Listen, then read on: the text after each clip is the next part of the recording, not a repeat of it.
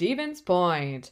Welcome back to Retrospective Rooney, a Liv and Maddie podcast, hosted by me, your local Liv and Maddie superfan slash expert. So let's start off with Twilam Hut this week in Liv and Maddie history, and then we've got a lot going on today, so we're, we're going to get this Twilam Hut pretty quickly. So, first of all, on March 1st, 2015, we saw the premiere of Muffler Rooney. I don't remember a lot of like my first experience watching this episode. I I know that I'm pretty sure it was like a night of premieres. Remember when that was a thing when like Disney Channel made a big deal when there were like multiple episodes premiering on one night? And then that's like I feel like that became common, but they still were like night of premieres, but I feel like they don't even call it that anymore. Anyway, I think that was what was going on then. Probably I didn't do it K.C. Undercover, stuff like that. I don't remember exactly. Um I have some mixed feelings about this episode. I I'm I know I've talked about this before because of course I had to talk about Mandy the Muffler when I talked about Liv's filmography and, and such. Um, but I probably haven't talked in heavy detail about that episode, and I'm I'm gonna still save that. But but just to give you a brief idea, I yeah I have mixed feelings on this episode because I think Liv's plot is super funny, and I'm happy that Maddie finally gets back in the game and everything. But I also feel like Maddie should have been the primary focus of the episode because we'd been waiting for this for so long, and it just felt like Liv was, for the lack of a better phrase, taking the spotlight and I felt like that happened a lot this season. And at the time, I was a little iffy on it. I remember like within the first few minutes being like, "Oh my gosh, this episode is so good," and then it it let me down a little bit towards the end. But that was just you know looking at it with a critical eye the first time I watched it, and going back and watching it again, it's it's one of my favorites, honestly. Um, but I I do have a few little problems with it.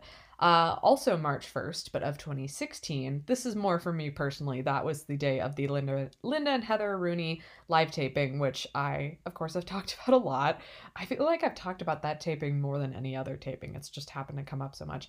And I will be talking about it more today. So, uh, and then on March 3rd, 2017, Sing It Live a Rooney premiered. That was a good old midnight episode premiere and i i do remember that was one that i had to rewatch with janelle i believe a couple days later because i remember watching my destiny with her and maddie's like crying and cheering backstage and janelle and i are like same. I remember watching it by myself at midnight and then again with janelle saturday or sunday. Uh, and I remember that Friday I went to a Beach Boys concert with my friend Marissa, and I like insisted on playing her my Destiny she has not watched Liv and Maddie, but she likes Dove, and I've told her that she reminds me a lot of Liv, so I would force that upon her, and and I did. So that's your Twilight Hut. We've got a really cool episode for you today. This is another one of those two-parter episodes, but for the very first time, each part has a guest. Each part has a separate interview, separate guest. So I'm gonna hand it off to myself to introduce our first guest. So take it away, me. Today, we have our first returning guest. You previously heard her in Recurring Characters Rooney, and you may remember her as the world's biggest Krog fan. We even mentioned wanting to do this episode in that episode, as I thought Katie would be the perfect person to join me in discussing the fashion of Liv and Maddie. Among her qualifications are previously working at Kate Spade, from which she got a card holder for me with the letters BW inscribed on it for Bam What, and dragging me into the Sephora and downtown Disney on countless occasions. So please welcome back Katie Titus. Hello, I'm so happy to be back on Retrospective Rooney. Yes, we're happy to have you back. So, of course, today is all about fashion the fashion of Liv and Maddie. And like I said, Katie is more than qualified to talk about this with me. She's probably more qualified than I am. I bring the Liv and Maddie, she brings the fashion as well as the Liv and Maddie. yeah. I mean, you have such a great knowledge of the show. And I think you have a really good knowledge of how the fashion can like be part of the story of the show. Uh, but I come from it as somebody who you know, to a certain extent, watches trends and studies trends and has worked in the industry. So I'm very excited to talk about this beautiful little mid 2010s time capsule that we find ourselves in. Yes. Well, thank you for your kind words and I think we're a good balance. We we both bring different things and that's why we're a good combo for this episode. So, the way we're going to do this, we're going to go through a couple specific episodes where fashion was like a big focus and discuss each of those. And then we're going to go through a few specific characters. We're going to focus on a few main ones that we think have important things as far as fashion to talk about. So, jumping right into it, we're going to go in chronological order with our episodes here. I think this is probably the most fashion focused episode of the entire show. Uh, of course, this is Shoe-a-Rooney. Inner sparkle. This is probably the funniest episode of season one. Definitely one of the funniest episodes of the show. First things first, we got to talk about the shoes. The Honestly, the perfect pumps as Liv dubs them. that's right. I laugh uh hearing that because no teenager past perhaps 2016 would be caught dead wearing those pumps. And by the way, if I make statements about trends or make statements about articles of clothing that I think are now off trend or no one would wear those anymore, please take that with a grain of salt. It's a generalization. If you see those pumps and you're like, I would wear those to work every single day, you do you, boo. I love that. I'm talking about more on a macro level. Uh, as we got into the late 2010s, shoes like that for teenagers aggressively fell out of fashion. So those shoes are very much a moment in time. And I think that's actually kind of wonderful because there are many fashion experts who would argue that the perfect pair of pumps is something like a nude patent leather or maybe a red stiletto or something, you know, a red stiletto heel that can bear the weight of a full grown man. You'll, you'll get that one, Amanda. I did. Yeah. Kinky Boots. Oh, uh, great right. show. But so the fact that Liv Rooney sees this pair of pumps that are bright teal, completely sequined, two and a half inch, which is actually kind of a moderate heel, especially for Liv, um, especially for just Dove Cameron as an existence. I don't know if I've seen her in anything shorter than a four inch heel. She is a small person. She is a small It's person. so One she- of our favorite quotes. We are going to talk about cowbell later, but I don't wear flats and she doesn't lose. She really doesn't wear flats. there there was a scene where I saw Liv wearing flats and I was like, oh I didn't write it down, so I can't remember which scene. I feel like it's even in Cowbell Rooney at some point, but I I'll to saw her wearing and look for flats and. I was like, what is this? Anyway, Who are you? But it's a rare occurrence. yes. And so those pumps are bright turquoise teal. They are covered in sequins. They're two and a half inches. They have that little like sling back ankle strap to them and a they're open toe with a giant bow kind of across the top of the foot. Um and that style is just very of the time when the show was filming and when the show aired. Again that kind of style has not been in fashion especially with teenagers probably since like 2016 uh and i kind of love that. I love that this perfect pair of pumps is so emblematic of the time. But yeah so seeing those shoes in that episode it felt very much like you know the the 90s and the spice girl pumps the 80s and the heels with leg warmers the 70s and the go-go boots. Like it felt like gosh if you had to pick a pair of shoe that a teenage girl at this point in time would go that's the perfect shoe they they really did it. So i absolutely love that. Um i love liv's outfit when she's first introducing the shoes um, we see Liv in a lot of circle skirts, especially in season one. Those are those skirts that Liv wears that kind of have a bit of structure. They come out from her body. Mhm. Um, they're skirts that hang kind of looser and have less fabric. Those are called skater skirts. So circle skirts have the structure to them. And circle skirts were everywhere at that time. I had a cir- I think I had like two or three circle skirts at the time. So been there, done that. And yeah, circle skirts are a big thing that we see uh, throughout the series with Liv. Uh, I love her attending the game outfit. As do I. And we're we're gonna talk more about this later, but the fact that it's it's a really nice outfit, which I feel like is really nice to wear to a high school basketball game. Uh, but that's Liv that's Liv Rooney for you. And we're gonna talk more later about how uh, she often dresses like a lot nicer than she needs to. But again, that's very in character for her. It it incredibly is. Uh, and then the other thing about Shoes Rooney is um, Maddie's intervention outfit. Not only does she need an intervention about the shoes, I think she needs an intervention about the entire outfit. Like the mustard gold paisley pants. That was a time that's almost a little ahead of time because paisley was not in at the time, but it's like making a comeback. Um, but the mustard gold, for one, that's just not flattering with the skin tone going on and the top uh with kind of the the bluey yellowy snake skin print printing unnecessary amounts of animal print on things was very common back then so i'm not surprised um but that busy top with the statement necklace that maddie wears is not the the move and the the peplum top shape um was truly something that was very popular back then. Again, I had a peplum top. There's a picture of me still on my Instagram from 2014 going to see Sister Act in a peplum top. Can you explain to me what a peplum top is? Yeah, so um and I'll see if we have one in the screenshots of our document as well.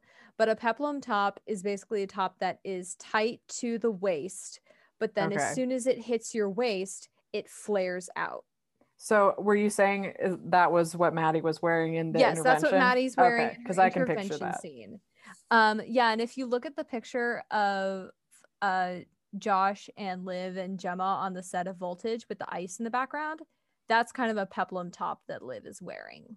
Gotcha. And she's doing it well. Maddie is doing it not well which is in character yeah that's the thing is that outfit does not work even in the slightest and it's so in character like it absolutely works i think the outfit is completely atrocious and it works um especially because like earlier we see her trying to play supermodel and she's got all manner of mess i was gonna say i need her. to hear your thoughts on that outfit because that i feel like is is a very important part of this episode in addition it's, to the shoes themselves. It's just truly a mess. It is truly a mess. And it's supposed to be. Yes, it's supposed to be. But She's got I, like blue lipstick or something. Blue lipstick, like a feather boa. If I like she looks more like a five year old trying to play dress up with stuff her mom doesn't wear anymore. Um, which makes sense because this is Maddie's kind of first time tapping into her inner sparkle. You know, girlier girls, we tap into our inner sparkle at a very young age. I was getting my mother's car covered in glitter from my Disney princess dresses from like my earliest memories. So, um, so it makes sense that Maddie kind of doesn't know how to feel fabulous. Um, which is kind of a shame because honestly, if Maddie were to just wear a simple black tee with some nice, clean, you know, high waisted jeans or something and a cute like jacket, she could add those shoes in and instantly just add a little bit of sparkle to a very plain outfit. But I think because her sisters live, she thinks she has to go very maximalist with everything yeah. like patterned pants, patterned top, statement necklace, and these sparkly shoes. And it's like, no, restraint. And that's honestly something we see with Liv over the course of the show is I think her fashion does get more and more restrained in like a good way, in like a grown-up elegance way. And I think we especially see that like in Cali style and stuff. I think that like makes sense that Liv is incredibly maximalist and Maddie thinks that's the only way to rock these shoes. I feel like they kind of and one could also say this on broader terms outside of just fashion, but like they start out at both extremes and then they both like kind of come closer. I'm moving my hands, just picture this, listeners. uh, they both like kind of mellow out and come closer to the middle. And and I think that's because they're together and they, they have influence on each other whereas when they were apart they kind of you know grew apart um, but tying that back into fashion of course that does actually tie back into the end of this episode where liv's like luckily you have a sister who can guide you through all things sparkly this is strawberry lip gloss don't do eat not eat it i i have been through that uh or like been through something similar um like my my girlfriend has smelled my scented chapstick and been like, "Is this edible?" I'm like, "No, no, it's not." to remind all our listeners, I think we kind maybe we talked about this in the last episode. Uh, and this is very you may have been able to figure this out on your own, but this is very relevant to the fashion episode, especially in the fashion regard. Katie is very much a live, I am very much a Maddie. and again, this is why we balance each other out very well. So uh yeah, and I'm just seeing it more and more through what we're talking about here. But I will say that like as someone who doesn't really like dressing up, doesn't really wear makeup, uh, sometimes I'll wear lip gloss like for a nice event or any or something like that, and I enjoy it because sometimes it's flavored, and it's like I don't eat it, I don't eat it, but it still is like hmm, this is nice. But that's the main things I have to say about uh about Shoe-a-Rooney. And I would agree it's one of the funniest episodes of season one. And it's definitely an episode where fashion plays a major role. for sure. And I will also add that I, I really like Liv's dress at the end of the episode. Mm-hmm. And uh, to top that look off, we have the goggles when she uh, throws the shoes in the uh, what what is it like? they- a wood chipper? something like that. Yeah. Moving on uh, to season two, Pottery Rooney.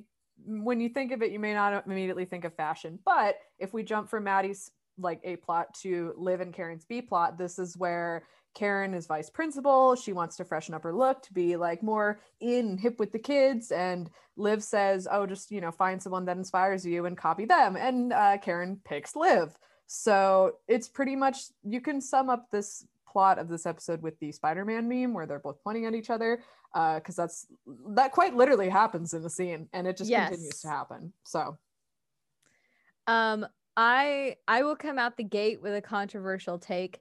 I know it's incredible. I mean, it's incredibly 80s to wear shoulder pads, and we should probably never bring them back. But Karen's power suit, well, kind of a let's not forget they technically were weren't shoulder pads; they were Parker socks. But yeah. Oh, right.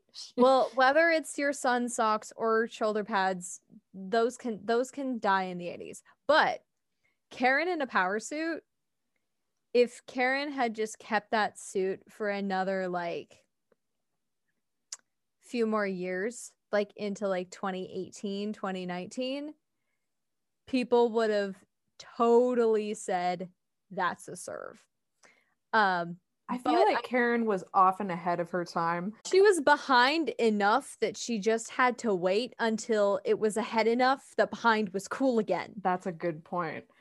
I saw this TikTok where, uh, what episode was it? I think it's Cook-a-Rooney, where Liv thinks Reggie has a crush on her, and Karen's like, he was vibing you, and she's like, nobody says vibing, but now everyone does. Now, so- every, yeah, exactly. Um, and Amanda, I I don't know if I briefed you on this concept, but there's a concept in fashion called the 20 year rule, where roughly every 20 years trends come back. Uh, so for example, uh, you might have noticed, like especially in the latter half of the 2010s, there was a huge amount of nostalgia for the 1990s right. not not just in like makeup and fashion but in everything. Like we got remakes of 90s movies. People realized that the goofy movie is a masterpiece which where Which we knew all along. we've been new but you get what i mean there was this 90s nostalgia disney had like the the 90s night or whatever And like a little something called Clueless the Musical.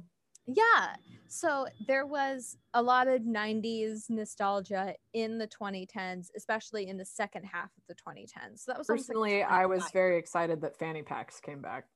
Yeah, so that's like part of it. That that was the 20 year rule in action right there. Um mom jeans coming back. That those came back in a big way. Um roller lip gloss and tube lip gloss came back in a big way. I have like two or three tubes of tube lip gloss in my vanity right now.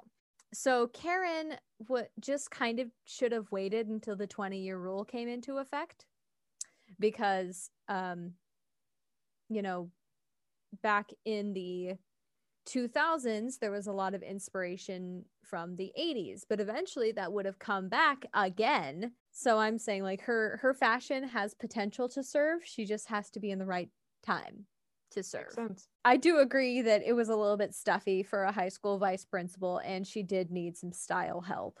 I wrote down that one of my favorite lines is uh, I have been looking for the perfect jean jacket, and that's going to take me at least a couple of months. Uh, because if that is so the truth, that is so true. You're more than Uh, welcome to share our little addition to that. Yes, but first I'll like explain that. So denim jackets can be it can really be notoriously hard to find a good one because denim, especially fresh denim when it's not worn in, has a rigidity to it. It's got to fit right across your chest. It's got to hit your waist or hips in the right way that flatters your torso. So finding a good denim jacket is actually very very hard. That's why uh, our good friend Jack Douglass, John's videos, known to the world's JacksFilms on YouTube. That's why he uh, created that iconic video where he said to his wife, You shouldn't wear denim jackets. They're not flattering for your body type. Uh, finally, giving his wife honest feedback. Uh, because denim jackets are notoriously hard to fit. What I like about that is that like I would have never understood the deeper meaning behind that had you not explained it. But I remember when that episode first came out and that line still made me laugh. So like what I what I often say about the writing about the show is that like if there's a deeper meaning or if it's like a reference to like another show or or movie or something, you get it. But even if you don't get that, you can still laugh at it. It can still be funny. Good comedy is good comedy no matter how you slice it or dice it. Another notable outfit in that particular episode is when they show up both wearing the same choice outfit. That's what I'll say. Uh, I think it's the first day they both show up at school. Not when they're wearing the prom dress, when they're wearing just Right. the outfit. So they got a bright green dress with purple hosiery underneath, which, by the way, colorful hosiery is making a comeback, but back then it was not back. Uh, a pink waist cinching belt and a teal cropped cardigan. And that teal cropped cardigan hurt me personally because I think I have the exact same teal cropped cardigan hanging in my closet that I bought at around the same time.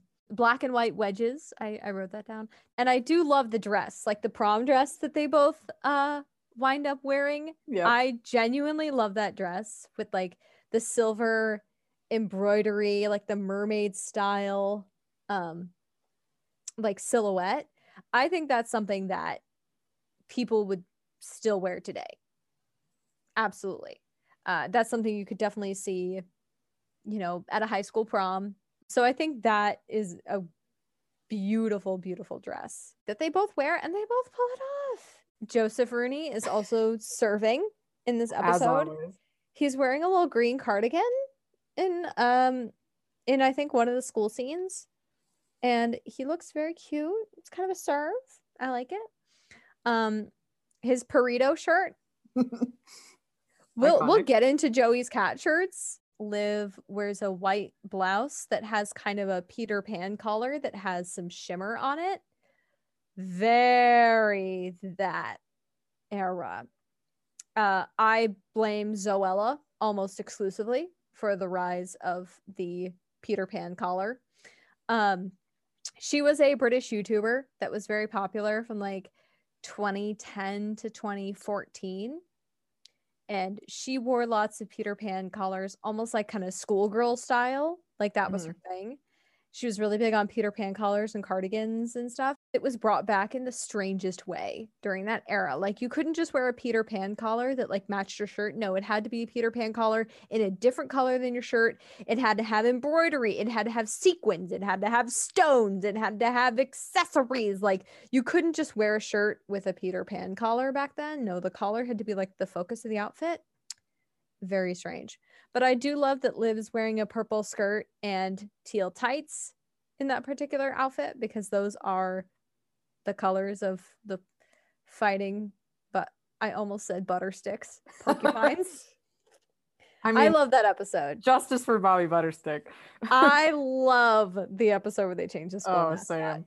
But yeah, like I will we'll probably talk more about this later, but I love that the school colors are often incorporated into their outfits. Like Maddie is kind of obvious if we're talking about like the Letterman jacket or obviously her basketball uniform, but even like Liv and Karen and Pete like will incorporate the school colors, especially if it's a, like a school event or something like that.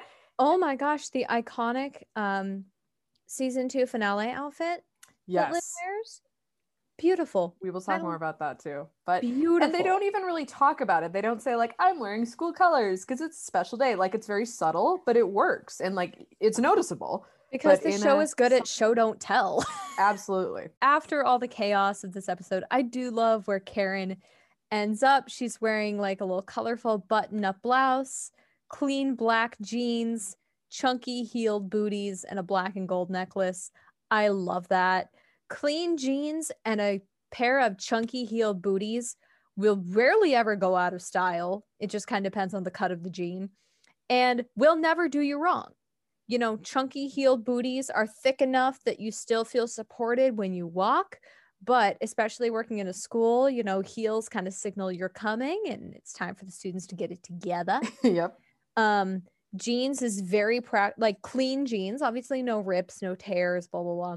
Uh, is very practical for someone who works in a school who might be running around to different events and needs something comfortable but still looks professional. Moving on a little bit further in season two. This episode, they don't really talk about the fashion, but the fashion is notable. This is Match-a-Rooney, which has the Gals Gala. They don't really talk about the outfits that much, but obviously we see everyone's dance fashion. So let's jump right into it. I I love this episode both from a fashion standpoint and thematically. I love that right off the bat we see Liv's influence from pottery on Karen. I love that because at the beginning Karen is wearing a green A-line knee-length sleeveless dress with a black belt. Guess what? I literally have that outfit in my closet right you now. keep saying this, and it's giving me ideas for Disney bounds. Ah, yes. I have worn it on local television. I have worn it for job interviews. Never fails me. Um, so yeah, she's wearing that with a black belt, nude heels, and subtle gold jewelry. It's very live but it's a more restrained live especially more restrained than what we're seeing from live at this point in her fashion journey. So I love that. Like it, it's confident, it's commanding, it's colorful, which a lot of adults really struggle with. I feel like as we get older, we shy away more and more from color, um, which is a shame because for one, Kali looks amazing in green. She looks great in green. She's, you know, looking good, but she's showing, you know, she's in a dress. She can have fun. So I love that. I love Liv's confessional outfit. So she's got the side ponytail, the heart necklace, her heart blouse, a yellow cardigan. It's very cute. I love ponytails on Liv. And when in our second part of this episode, when, when I talk to our other guest, we are going to talk about how they every once in a while they were able to have like the twins have because you know Maddie is usually has the ponytail, Liv usually has her hair down, but every once in a while they would mix it up. Uh, but they had to they couldn't do that very often. But this was an episode where they definitely could because the twins didn't interact at all in this episode. So I don't think it really mattered. Uh, but Liv's just super cute in a ponytail. Like I know that sounds a little silly because that's literally the same actress who plays Maddie. Just take the glasses off, but bear with me. I But I will say Liv's ponytails and Liv's updos are very different than Maddie's Right, ponytails for sure. and Maddie's updos. So yeah, Maddie, it's Maddie's very much practical. I need Yeah, my hair back to play. yeah, Maddie, it's a practical ponytail. Lives, it's a I am here to be Ariana Grande. Deal with it. Yeah. Uh, and you mentioned the heart necklace, the heart blouse. This, of course, is the episode where she is referred to as the Queen of Hearts. Uh, and it shows in, in multiple outfits that we see in this episode. And in that first outfit that she wears in this episode, she's got some more school colors going on. So uh, that's great. Uh, I really like the outfit she's wearing when she sends Willow in in the chicken costume to ask Artie out. Now, obviously, Willow's chicken costume is the superior outfit. Iconic. Like, you know, Iconic. I would wear that to school every day if I could. Uh, but yeah, we got some more Queen of Hearts elements going on. But I I thought the shoes were a little weird because she has like teal shoes when the rest of her outfit is very red. Didn't really match. Um, but I still thought it was really cute. I can't remember exactly what shirt I'm referring to, but I have a note here that says Joey's shirt with the flamingos looks like the carpet of a Chuck E. Cheese. And anybody who's about our age, uh, we're both well, she's 24, I'm 23.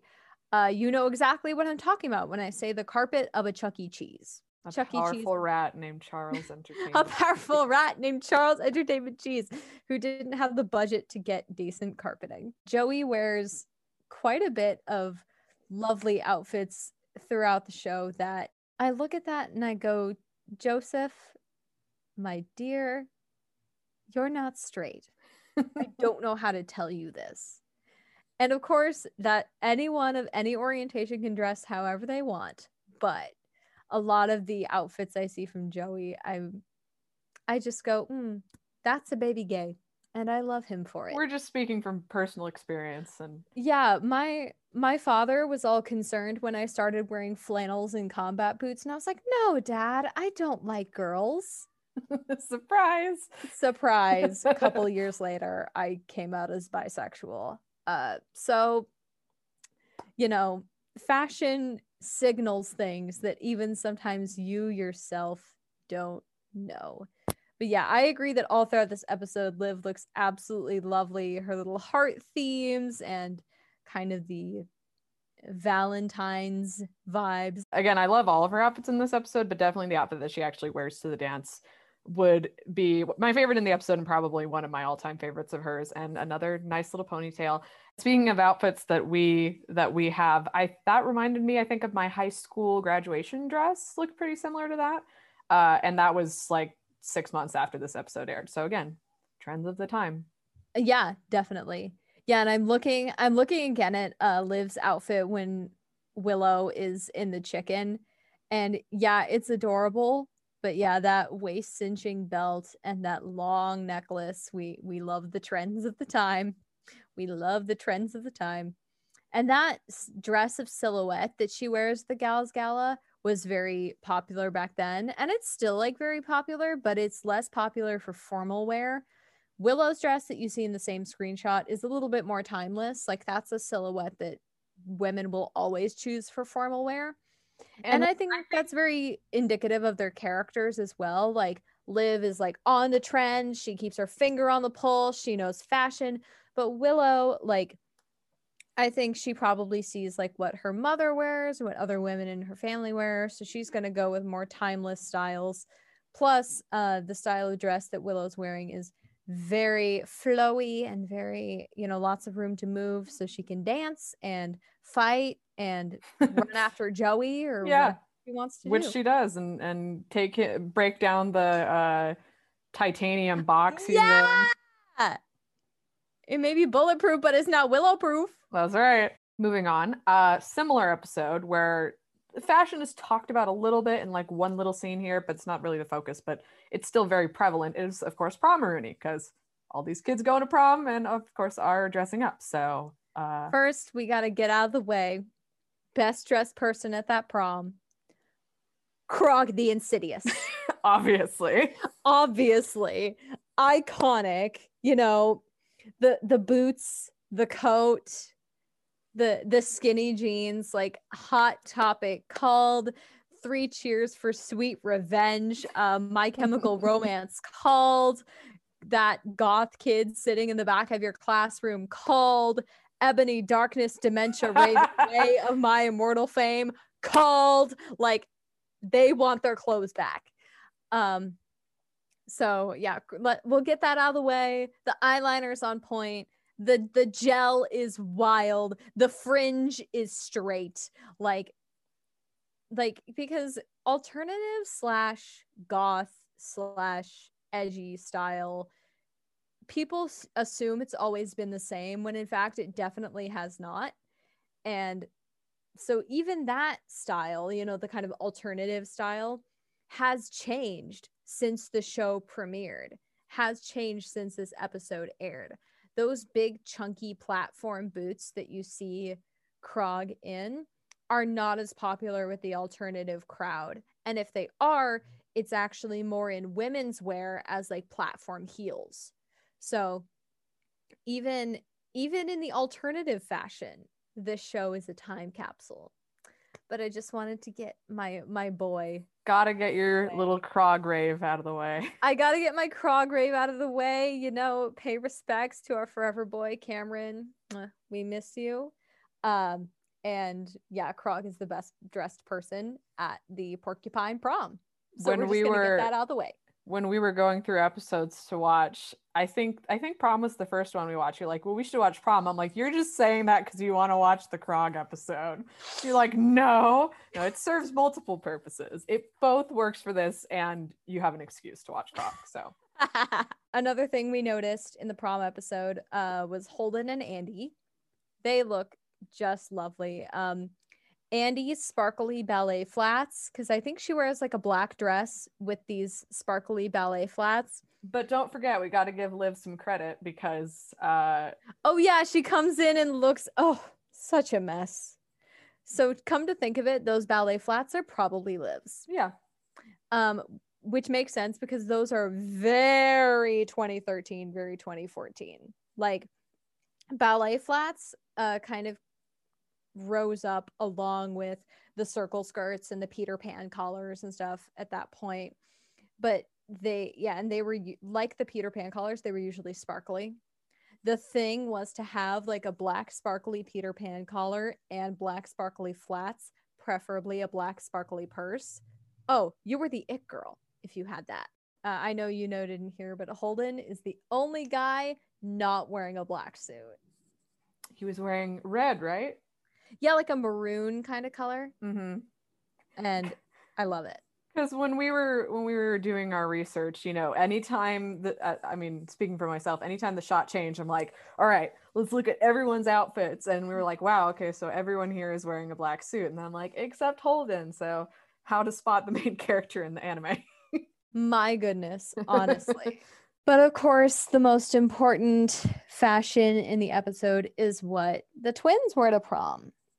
Um, so Liv wears again a dress that is so very of the time, and I love it.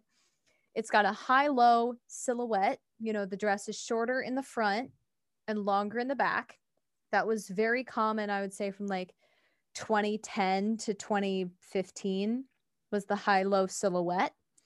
Um, it it was great for elongating your legs, but when you're me and you look like Big Bird already, uh, not the most flattering on me. It's got a dropped waist, so it's a little bit lower because the skirt is so voluminous. It's kind of got a balloon skirt that I would call because it's very like almost full of air and very again very voluminous. I love that the skirt is the rose floral. I think that's so pretty and it's very very live. Um, I love that she's wearing like a little statement necklace that goes with her silver cuff. Yeah, I think it's a beautiful dress. Again, it's it's of its time. Uh, the high-low silhouette definitely went out of fashion for the most part, and the balloon hem uh, is again still is still not very in. Um, ruching and other forms of fabric gathering were more popular at the time, so I could almost feel like Liv purposely chose a balloon kind of skirt because not many other girls at the prom would be wearing it. Liv, it is also important to note that she was performing uh yeah. and she technically wasn't even going to prom she picked a very good dress for the occasion. I think she could have gone more maximalist, but again, I think as a performer, she knew she needed to kind of pull it back a little bit because she was going to be on stage. And I know you love living in updo, and i, I, think this one's beautiful. it is The way that they've kind of pulled her hair back into a bun and left her like little fringe or like her little side bang kind of hanging, but it's very polished. It's very clean. Maddie wears a sleeveless kind of A line knee length dress in a fat in what I would guess. Obviously, I'd have to feel it with my hands, but I'm guessing is a fabric called Ponte or Ponte. I, I've only ever seen it written out actually, but I think it's Ponte. Um, which was a fabric that was used a lot in like casual formal wear. Uh, during that point, Kate Spade sold a lot of Ponte dresses. I almost bought them until I realized the fabric was not very flattering on me. It is really good at giving a more feminine shape to athletic body types because it really clings to everything. But uh, if if you don't have a super athletic body shape, it clings to everything. so that's what makes it a little bit hard to pull off. I like the alternating stripes in black and sparkly maroon. It's a little bit of inner sparkle without being too crazy. Um, makes sense that Maddie would wear the color of mourning to go to the prom with Krog. um, it is funny though because Krog is wearing black and she's wearing black. They're like kind of matching. Um, she probably didn't want it to seem too, you know, off balance. and again color of mourning. Uh, or he I- may have insisted that she wear something like that. right who knows uh but i like that she's wearing sneakers kind of a callback to the pilot when she wears sneakers to go to the dance with digbert schmigbert um and again it's kind of a callback to earlier you know disney women like demi lovato and stuff like that who like to wear a dress and converse together uh so i think both the girls look beautiful for prom um i think it's very indicative of their style I will say specifically about Maddie, kind of just branching off of what you said, is that like in, of course, the iconic line in the first episode, I put a dress on, do not push it. Uh, but here, like, she doesn't protest it. She's still like, in the first episode, she tries the heels and she's like, no, I'm wearing sneakers. Here, she's just, you know, goes to sneakers right away, assuming there wasn't anything else happening that we didn't see. Um, so I think she's just becoming more comfortable with what she's okay with and what she isn't, and you know, steps a little bit into that inner sparkle, but is more restrained than she was when you know she kind of lashed out in Shoe-a-Rooney. So yeah, definitely shows that uh, development and coming into her own. and coming and again kind of coming off the edge of that extreme and being more okay with nuance and neutrality Mhm. One more specific episode to talk about. Again, fashion may not be the first thing that comes to your mind when you talk about this episode, but you got to think of the B plots. This is Cowbell Rooney, which I'm like the universally accepted best episode of the show, and we are going to be talking about that plenty more. We wanted to watch this because it's a great display of many of his cat shirts. Because it's like, okay, where you know, we wanted to find cat shirt pictures for reference, and it's like, okay, well, he wears them in almost every episode. What do we do? But this is a great episode where you just get a ton all in one.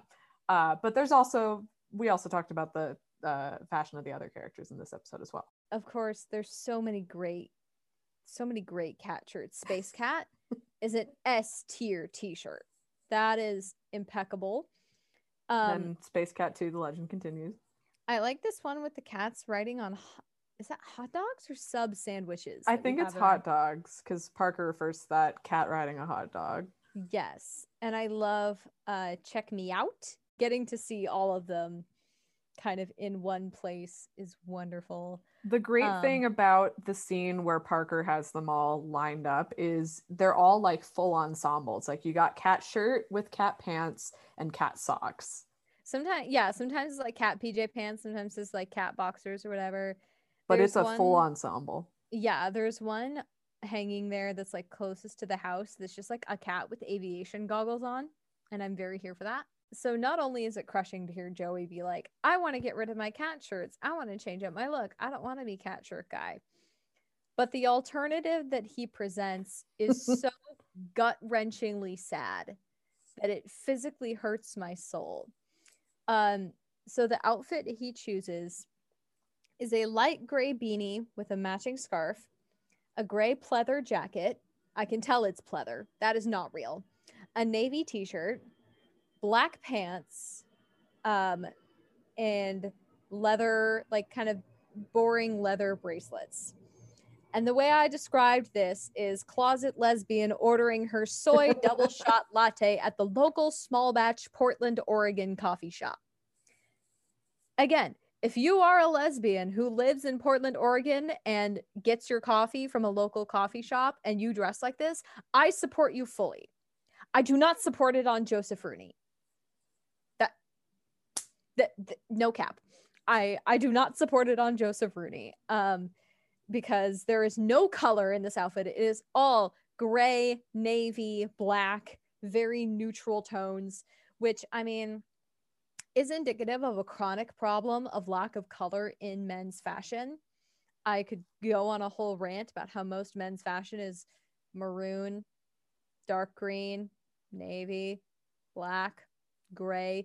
Maybe if you're wearing a tie, you get one pop of color, and then everyone comments about how colorful your tie is. Um, so I think it's Sounds like chronic- Johnny Nimbus. yeah. Uh, but so I, I think it's a chronic problem, like lack of color in men's fashion. you know, we we do have uh, male celebrities trying to break that mold, like Lil Nas X wearing hot pink, um, or Harry Styles wearing a full blown like colorful ensemble when he performs. Um, even going back further in history, you get pioneers like Elton John, stuff like that. Uh, this outfit that Joey tries to wear to like look like a normal guy is not it, and it's very sad because. And it, but it's not supposed to be it. So yeah, and it's very sad because just a few scenes earlier, he has this kind of collared cat overshirt that he wears over like a simple tee, and I'm like, there you go, Joey. That's the serve. Just like get cat prints that are a little bit more subtle and you can still have your cats, but you can look a little bit more polished and grown up. And it's good that he learns that the cat shirts, there's no shame in it. And if it makes Well, Parker says there's a little shame, but that's okay. Parker cannot say anything when he is wearing a t-shirt that says game changer with a video game controller and a video game controller possibly being held up by Mjolnir, Thor's hammer. That's what it looks like to me. And I'm pretty sure this is one of many shirts like that. Like I think he has a shirt that's like eat sleep game or whatever. Uh And then like that scene where he's there's a scene where he's wearing like a short sleeved denim oh yeah. jacket. I'm sorry, with denim overwear, you either have to go like full jacket or just like I don't know, be like a teenage metalhead and cut it off at the sleeves and make it like a vest. that's uh 12 or however old he was boy for you. Yeah, at least Parker has the excuse of age. Even Joey has the excuse of age. I wore some whack stuff when I was Joey's age. So I've had my Nyan Cat shirts and all that. Like I know how it is. that's the biggest thing with cowbell is the beautiful cat shirts. Um, there are some other little notes I made. Both Josh and Maddie wear sentimental jewelry, um, which is just another reason to stay in the mosh pit. Mosh, mosh, mosh. mosh pit. Um, because Josh has like his little dog tag that he wears, and then Maddie has her charm bracelets. So they both wear sentimental jewelry, which is kind of cool because it's this like nice little thematic connection. Again, the two of them have. subtleties.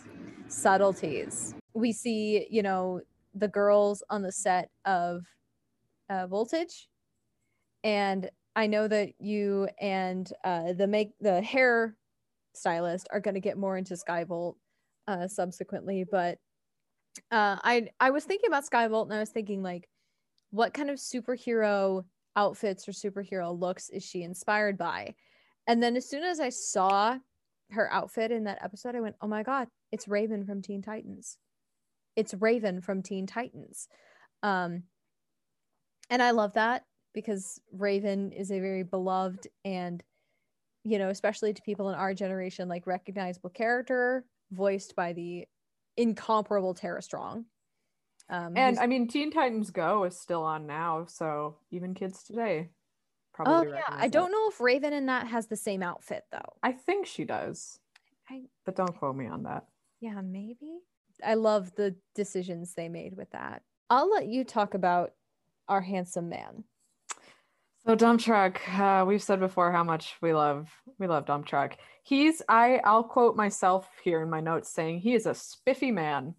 He's he is. so He's got his slick backed hair, and I mean, of course, the iconic leather jackets. Maddie uses the phrase "dirtbag," so let's go with that. He he's often seen as this trashy man, but he's actually very sophisticated. and he cares about his appearance. he does. And like you can tell he's a man who cleans under his fingernails. hmm And I've said before that he he has quite a way with words. He he has very eloquent dialogue, and he also cleans up. He he can dress very nicely. Uh, and this episode has a great example of Willow's recurring theme of backward caps, which is just again a very perfect fit for her style. Yes. I love that.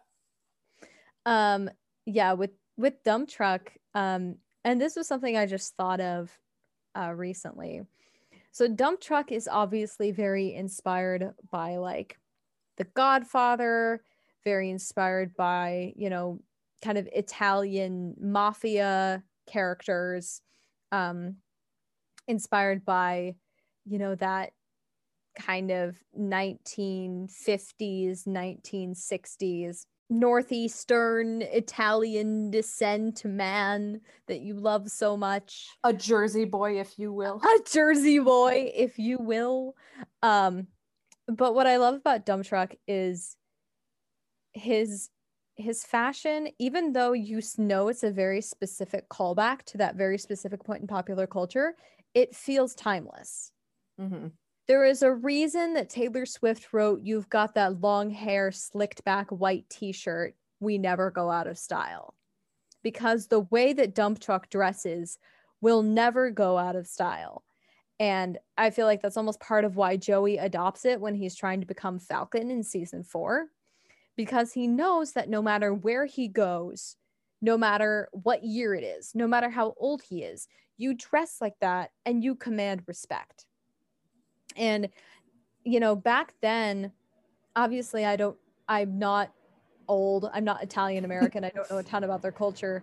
But back then, it was almost like a point of pride. Like, yes, I don't make an honest living. Yes, I do crime for my job, but I keep myself looking nice. I keep myself clean. I keep myself presentable. And that was a point of pride in that culture uh p- keeping nice and your you know your face well shaved and all that stuff i'll make my own little self-indulgent jersey boys connection like in the movie one of the, the first scene where you see frankie valli he's working at a barber shop and he's helping give Gyp DeCarlo, the mob boss, a shave. So again, indicative. It was a big that. part of the culture. So yeah, uh, in conclusion, stand dump truck. Yeah. I mean, I think that's the message of this whole podcast is just stand dump truck. Welcome to retrospective a dump truck. Yeah. We've got two purposes here. Stand dump truck and get John and Ron to tell us Parker's middle name. That's about it. Those are all the specific episodes we wanted to cover. And of course, we've gone into some individual characters, but now that we're done with the episode segment, we did want to talk a little bit more about specific characters. The main four that we want to talk about are in this order Maddie, Joey, Gemma, and Liv.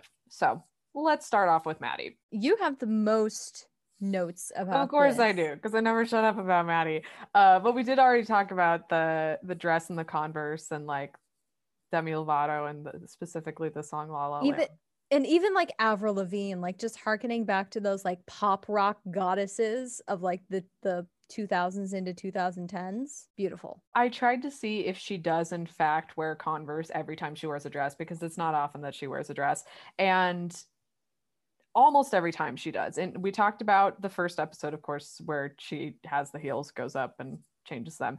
We talked about prom. Uh, it's hard to tell in Grandma Rooney at Liv's Porcupine of the Year ceremony. Uh, mm-hmm. They look like sneakers. She is wearing flats at Gemma and Johnny's wedding because I think she knows well enough to not wear sneakers to a wedding. Because, uh, you know, got to give her some credit. She knows what she's doing. And uh, that's in like season three. So again, right. she's moving more towards neutrality and less of this extreme. Mm-hmm. Uh, and an important episode also to talk about. I know we said we moved on for episodes, but like within talking about Maddie is Brocave Rooney because this is when she actually acknowledges that she's trying to freshen up her look. Um, but she says like, just because I'm a jock doesn't mean I have to wear sweatpants all the time. And then Liv's like, uh, and then she's like, okay, zip it. I'm aware that I'm wearing sweats right now. So it's, and I know that that's like a simple, just little joke, but it's still indicative of of her character. And I think it's a gradual evolution, as you would mm-hmm. expect. She doesn't like uh, jump the gun because well, when she tried to do that in season one, she realized, okay, I got to slow down. I've talked about this before, but I like that she has like a, a, very like she still has a bit of a feminine aura to her in the way that she dresses. Like even if it's more more tomboyish, more jockish than Liv, it's not like uh when we were talking about this i I've admitted that it's like i wear graphic t-shirts and leggings and that's about it. Uh so she's a little bit more feminine than say myself uh in the way that she dresses. And i i think that it kind of adds to like the androgyny of her character which i've always liked about her character and i've related to uh even though again she's a little bit more feminine than me. Um and it's interesting because Dove just has a very natural feminine appearance. Even when she's dressed down, it's still like you can still see it, it still shines through. Just the juxtaposition of that, I think, really is just adds to the, you know, it's very interesting for the the visual the visual appeal of her character in addition to like her personality. I would argue though that if this show came out like six years after it did, like if it was on TV now, I think we would see Maddie looking a lot more androgynous and looking a lot more along the lines of something like a Billie Eilish. Yeah. I, I think she'd be wearing like the big oversized graphic hoodies and everything because that is a big piece of alternative women's fashion or like you know, athleisure became a massive trend like right after this show finished airing, basically, which is a shame because we could have seen Liv in some banging athleisure. Even with the 90s coming back, um, the way that they did in the latter half of the 2010s, I could see Maddie wearing outfits very similar to what we saw on like Aaliyah when she was alive and in the height of her popularity, like sports bras with a big, you know, sports jacket and a and a big pair of baggy pants. So I feel like Maddie's style would be dramatically different if the show had aired even just a few years later. So it really adds the time capsuleness of the show. For sure. So you brought up an interesting point of her fashion evolution and how it changes uh, because we have a lot of thoughts. And we've talked about Mosh Pit. We have a lot of thoughts about Mosh versus Miggy, which we've touched upon to some extent. Um, but it is it is interesting to see how her fashion changes when she's dating Diggy versus dating Josh. So I'm a firm believer that if if you are a person who feels romantic attraction, if you're if that's your vibe, that's your existence. Um, how you dress changes depending on who you're who you're with, whether you perceive that or not. Um, I've seen that in myself, like, and you know, how I've changed my hair in my various relationships. When I was looking back and I noticed like how Maddie's style changes, not only does again she go from one extreme to kind of more neutral, especially as we get into season four. But I noticed that when she's dating Diggy, her style is even sportier than we see at almost any other point in the show. Um, it's also like I think rather modest, which was also like the thing for sporty girls at the time. Like there's a point where she's wearing a t-shirt with a camisole underneath it. Very of the time. I was also wearing t-shirts with camisoles underneath them. I think that does change once we get into Cali's style because I think she grows more into her own style and she can just kind of dress however she wants, even though she's dating Diggy. And she always and also Diggy's not there. wants. So It also was quite depressing to see her put on the Tundra Banian outfit in New Year's Eve-a-Rooney, only to have her think that like her sister kissed her boyfriend. uh, that's a whole thing. That that plot line questionable. What what what was the reason other than to cause unnecessary twin drama? So that was just something that I noticed with Maddie is when she's with Diggy, she's a lot sportier. And when Diggy's not around, I feel like she gets a little bit more feminine and a little bit more playful. Um and and it makes sense because she and Diggy are like like competitiveness is like or like being athletes together is like part of their relationship. right. So it makes sense that she should be ready to, you know, dunk on him literally and figuratively uh, whenever possible. We endorse dunking on Digbert Smalls. Yes. Um, but yeah, so that that was just something I noticed with Maddie. But I like your point about how both Liv and Maddie kind of start in these extremes and then make their way towards neutrality. Mm-hmm. So, talking a little bit more about Brocave Rooney, uh, this is an episode in which Maddie has pigtails, and I I think you said that you were a fan of the pigtails. I don't something about it like I feel like they were higher up. Then I feel like if they were lower down, they would have looked. Yes. I I agree with you in that sentiment. They should have been a little bit pulled closer to the scalp Mhm. and a little bit lower down because I think what's weird about these particular ponytails is they come out so far and then come down. Yeah. And Um, there may have been some practical reasoning for that because this was an episode in which the twins were interacting quite a bit, actually. or Uh, there might have been a microphone issue or right. something. There, yeah. So there, there, there could have been something going on there. Not, not to dig too deep into that. But I think the way I, and I've said this before, I think Maddie in pigtails is cute in theory, but not necessarily in practice because Dove Cameron is very cute in pigtails, like Kayla Morgan in the movie Cloud Nine has pigtails, very cute. Um, ski resort movie. Yes. Oh, she looks so pretty in that movie. Yeah, I could I could go on about Kayla Morgan's fashion, which is a very much a thing. She's even referred to as like the glamour girl and all that. Uh, but we've got another uh, live in a braid here, so I know oh, we're talking about Maddie, but I have to point that out. no, yeah, Liv's got the little side braid. It's so cute. Super it's cute. very like 2010 Taylor Swift, and I'm very here for it. And of course, you mentioned the sentimental jewelry when talking about uh, when talking about Mosh. And what's funny is that I never really noticed the that she has these M earrings that she wears a lot until we did this recent uh, rewatch of the show. And I don't have pierced ears, so I if I wanted to add that to my cosplay, they would have to be fake if, if assuming that's a thing.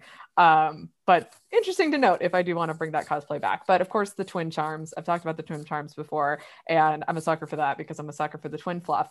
But again, talking about like the visual juxtaposition and the subtleties combined with like the actual dialogue and the personality of the characters, it's really fascinating to see the episodes where she is like actively angry at Liv, but you see she is still wearing the twin charms while like yelling at Liv or like complaining about Liv or something. It, again, just the juxtaposition of that, and it it says something about her character that um, is very very true. The fact that she can get really fed up with her, but she still loves her, and she knows that they're always going to come back to um, caring about each other and such. And so. I will say, as someone who wears sentimental jewelry, you do kind of feel naked without it. Like I'm not wearing any of my necklaces right now because I did a yoga workout before uh, filming this, but normally I wear sentimental jewelry. I have um, necklaces of my zodiac sign. I have necklaces for my girlfriend. I have a necklace with my name on it. And if I'm not wearing one of those necklaces, especially when I go into work, go into work, I go down to my living room to work, I feel naked. And then you have the whole, you know, upcycle where she realizes she's not wearing it it's like super important to her she has to find it that's a that's a whole thing which we've talked about before. Uh but yeah and, and the what it symbolizes and in the first episode they just kind of say that like oh we have these matching charm bracelets but in upcycle we find out it was a, a gift from liv to maddie to like help them feel closer when they're apart. Uh and the fact that I, now I'm just rambling about the twin charms, but like the fact that Liv has a necklace and Maddie has a bracelet, it's like it shows that like they're slightly different, but they're still the same mm-hmm. uh, at their core. It's just, ugh. I love me some twin fluff.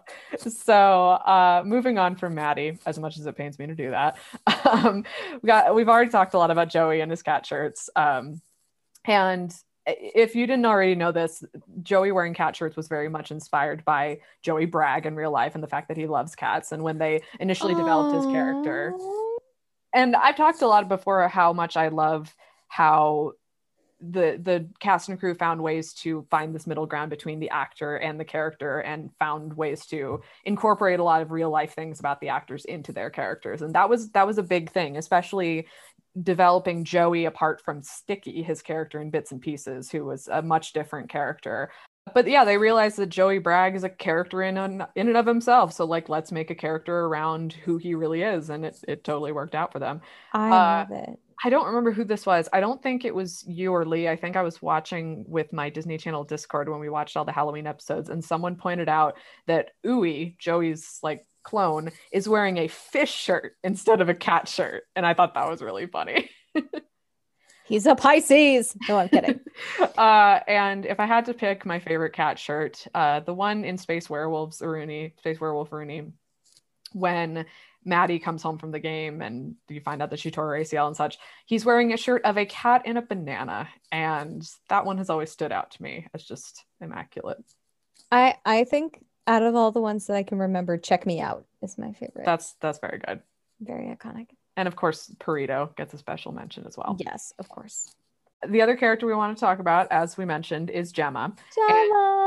We talked about this in the recurring characters episode that uh, during this rewatch for, for me personally i paid a lot more attention to her fashion and noticed like how unique it was and how it's very business casual but also at the same time like you can tell she's like a fandom person a fangirl if you will. And uh, she's a creative Right.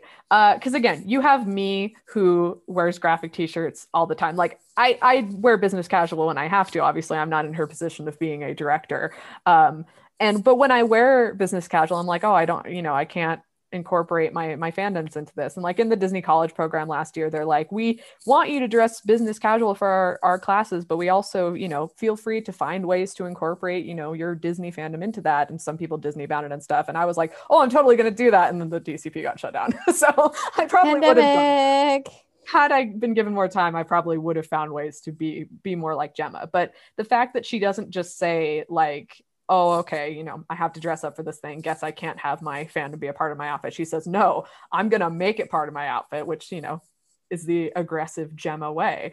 Uh, but she's also not unprofessional and just, I, again, even though I wear graphic t shirts all the time, I know that there's a time and place that I shouldn't be wearing them and I don't. Uh, and she's not like that. She just shows up wearing something she shouldn't. It's a it's a very nice balance uh, sometimes to give you examples of what what it can be sometimes it's a graphic t-shirt under a blazer sometimes it's a blazer and a nice shirt but with some buttons on there.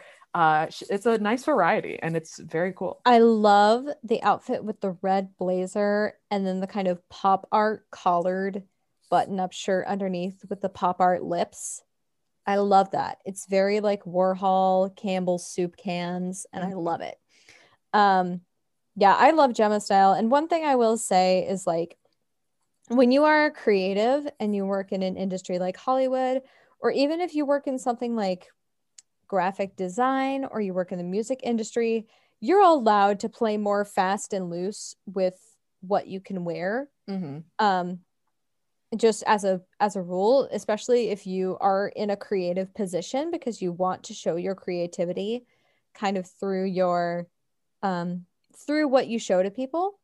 That's why, you know, my resume as a business graduate is in Arial size 12, all black, single spaced. And my roommate, Carrie, hers is designed with a color scheme and different font sizes and, you know, things of that nature because she wants to show her creative side. It's not wacky, but it's it's more creative than Arial size 12. Um, I have to add something to that. Uh, my resume, I mean, I have a couple variants on it, uh, you know, depending on what I'm applying for. Yeah. Uh, but I do have a version in purple and blue. And I was having uh, one of my mom's coworkers help me uh, format that because he has some programs that are good with that. And I said, Can you make it purple and blue? And he said, Do you mean the same? Like, do you want it to be the same colors as your podcast? I'm like, Was it that obvious that it's Liv and Maddie colors that I wanted? Stunning. Uh, I just have a I have a brand. I'm aware of it, and I I embrace it. I yeah, but you know, for me working in kind of the marketing business world, right. sometimes are allowed to be creative, but it's easier to play on the safe side for your resume and just do Arial, size 12, single spaced. It, it gets a little bit boring, but you know. And yeah, like if Gemma wanted to be a bit more casual, she probably could be, but I think this is the way that she wants to be seen. Yes. Uh, sh- she wants to intimidate people. Let's, you know, there's no denying that. Why do you think she does look at me closer? Of course. Like- she wants people to know she's in charge. She has no shame in admitting that. Uh, and I, again, I think that shows. Yeah. She like listens to Boss B by Doja Cat every morning when she gets ready. Definitely. Yeah. So I I love I love Gemma style. It's great. And this is another great example of subtleties where, like I said, I didn't really notice it the first time around uh, because watching the episodes for the first times, I was much more tied up in the story. But now that I'm noticing this looking back at it, like, okay, obviously, like Joey's cat shirts were a point of the story, but they did that in, in, a good in a good way. It was like I'm glad that that was incorporated. That like didn't have to be a subtlety, but there are some things that work better more subtly, uh, such as Gemma's fashion, and it's you know it speaks for itself, which I think was really well well thought out. And then we have our final character, Miss. Gotta wrap it back around to Liv Rooney, the fashionista herself. Liv Rooney, queen of color coordination, breathing, talking time capsule of 2013, you know, mid 2010s fashion. Um, obviously, like I love her style and I love the way she carries her style, even if it's an outfit that I know, you know, teenagers and young women would not wear today. She still carries it with such a grace and such a poise. And I just absolutely love that. Um, I see on one of our pictures you have some great outfits from season four. That is probably my favorite season for Liv Fashion. Just the way it's evolved, the way her hair is a little bit more sleek and the wave is a little bit more relaxed. I love that. Um, and it's cool because even over the course of the four the the four seasons, ha ha, didn't even mean to do that.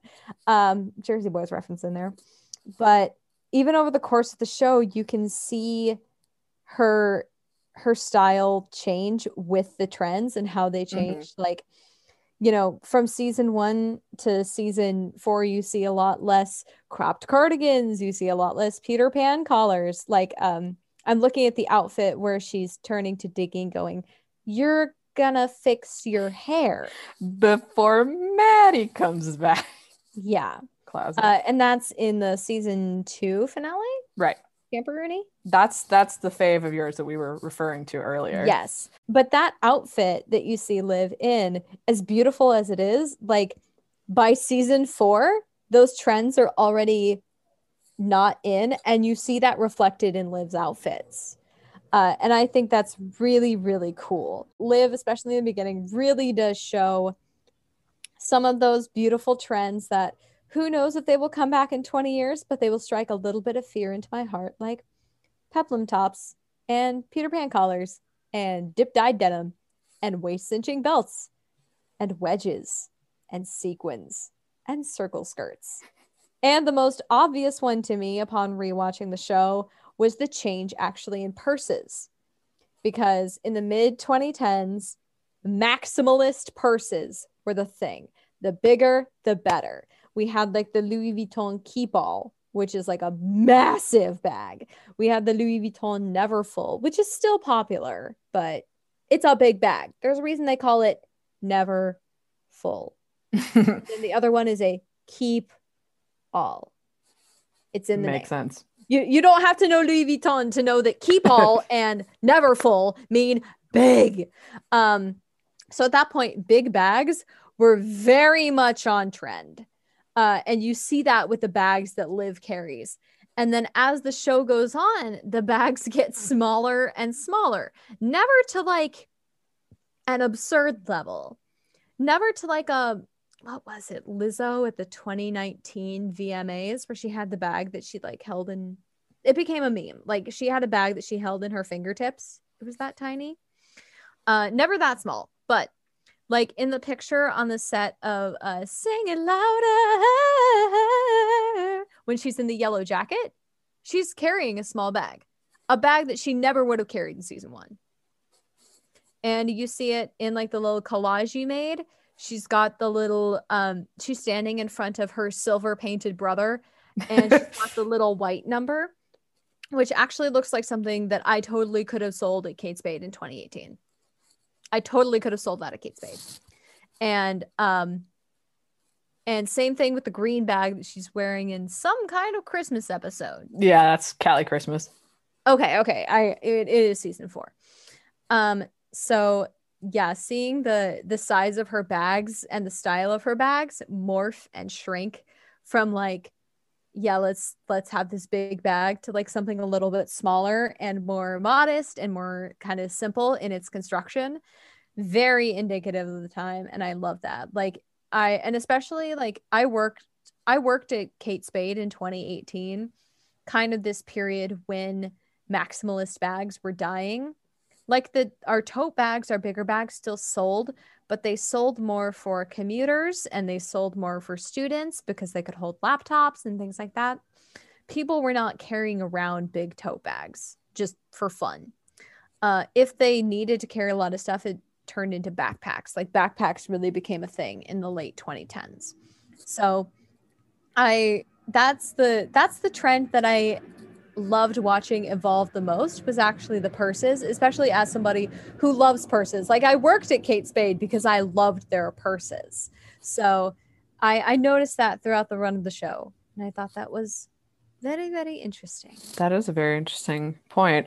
So some of my favorite outfits that I wanted to mention. This one is barely there for a few minutes, but I remember the first time I saw it, I was like, "Oh, this is my new favorite." Uh, the tag and gift Rooney when it's blue and white, blue and white dress. This is when Liv brings Diggy back to basically to apologize to Maddie for. Oh, it kind of looks like pottery. Yeah, or uh-huh. like china dish. Right, that's what you referred to it as when we were talking about it. Uh, the tiny house Rooney tag, which is the one you were just talking about, uh, in front of Silver Joey, which you know a serve on his part.